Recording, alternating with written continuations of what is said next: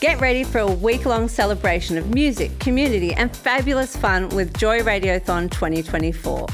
Joy has the largest collection of rainbow podcast content in the world, and you can help keep us out loud and proud by donating during Joy Radiothon 2024. Just go to joy.org.au slash radiothon. Mark it in your calendars because Joy Radiothon returns June 1st to 7th, and remember, we all flourish with joy. This is QNN, your community network news, bringing you the latest in LGBTIQA plus news and sport from Australia and the world. Celebrating 15 years on air thanks to Australia's only rainbow community media organisation, Joy. Hi there. I'm Matthew Wade and this is your QNN update. The initial home of Sydney's first queer museum, Qtopia in Darlinghurst, has been revealed ahead of Sydney World Pride this summer.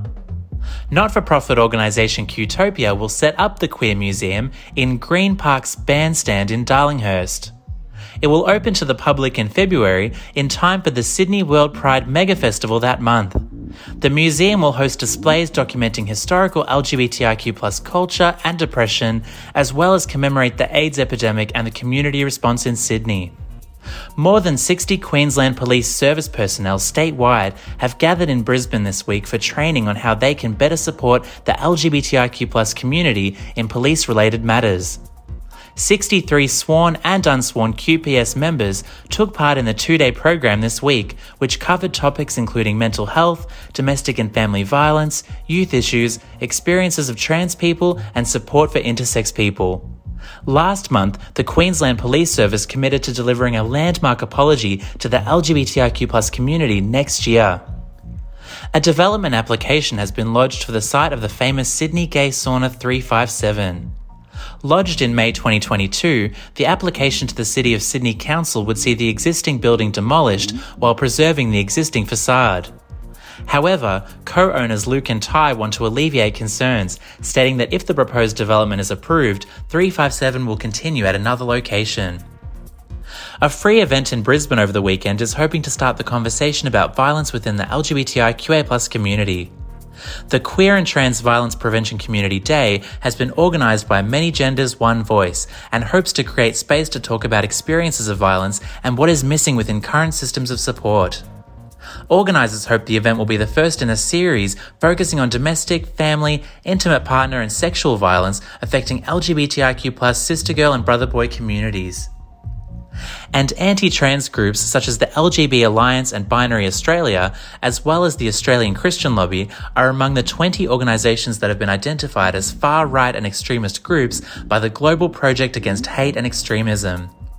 According to the GPAHE, a majority of the groups listed in its Australia report are white nationalist, anti immigrant, or anti Muslim, but anti LGBTQ, anti trans, anti Semitic, and anti women groups also made the list. That was your news update. Now to Jacqueline with your sport report. October 14 to 16 saw the AFLW season's Pride Round, marking the third year of celebrating diversity and inclusion in the sport. For the first time, players of all 18 clubs took to the field, wearing a neat Guernsey designed in collaboration with player and supporter groups. The Blues Carlton Pride Group and Bulldog Pride Supporter Group were instrumental in their club's final design. World Squash Day was held on Saturday, 15 October. Squash and Racquetball Victoria held a celebrity challenge in Melbourne with squash diehards on the court, including comedian Dave. Dave Hughes and celebrity master chef George Calombaris. Squash Australia CEO Robert Donohue took the opportunity to encourage the rainbow community to get involved. It's World Squash Day 2022. It's an opportunity for us to celebrate squash worldwide, but in particular to celebrate and welcome the rainbow community into our sport as well. A Monash University study supported by Vic Health reveals that individuals at nearly half of the Australian sporting clubs surveyed still believe homosexuality is wrong or unnatural. The data found Australian football clubs clubs used more homophobic language than cricket and field hockey clubs. Contributing author Dr. Erik Denison advises clubs host pride rounds to address fear of discrimination and abuse. And the 66th Ballon d'Or ceremony took place on Monday in Paris, recognising the best male and female footballers in the world. Chelsea Matilda star Sam Kerr, though nominated consecutive times, was pipped at the post for the prestigious award by the 2021 Ballon d'Or winner Alexia Putellas, who scored 34 goals for Barcelona, with Arsenal forward Beth Mead placing second. Thanks, Jacqueline. That's what's making news in the LGBTIQA plus community this week. The QNN team will be back here next week, or you can find us wherever you get your podcasts. Just search for QNN. I'm Matthew Wade. QNN was recorded at Joy, a diverse sound for a diverse community. Tune in to Joy 94.9 FM in Melbourne, joy.org.au, or via the Joy app. QNN is distributed across the Community Radio Network with thanks to the Community Broadcasting Association of Australia.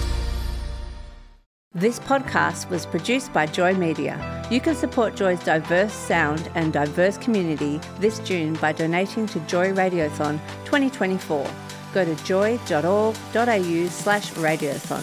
And remember, we all flourish with joy.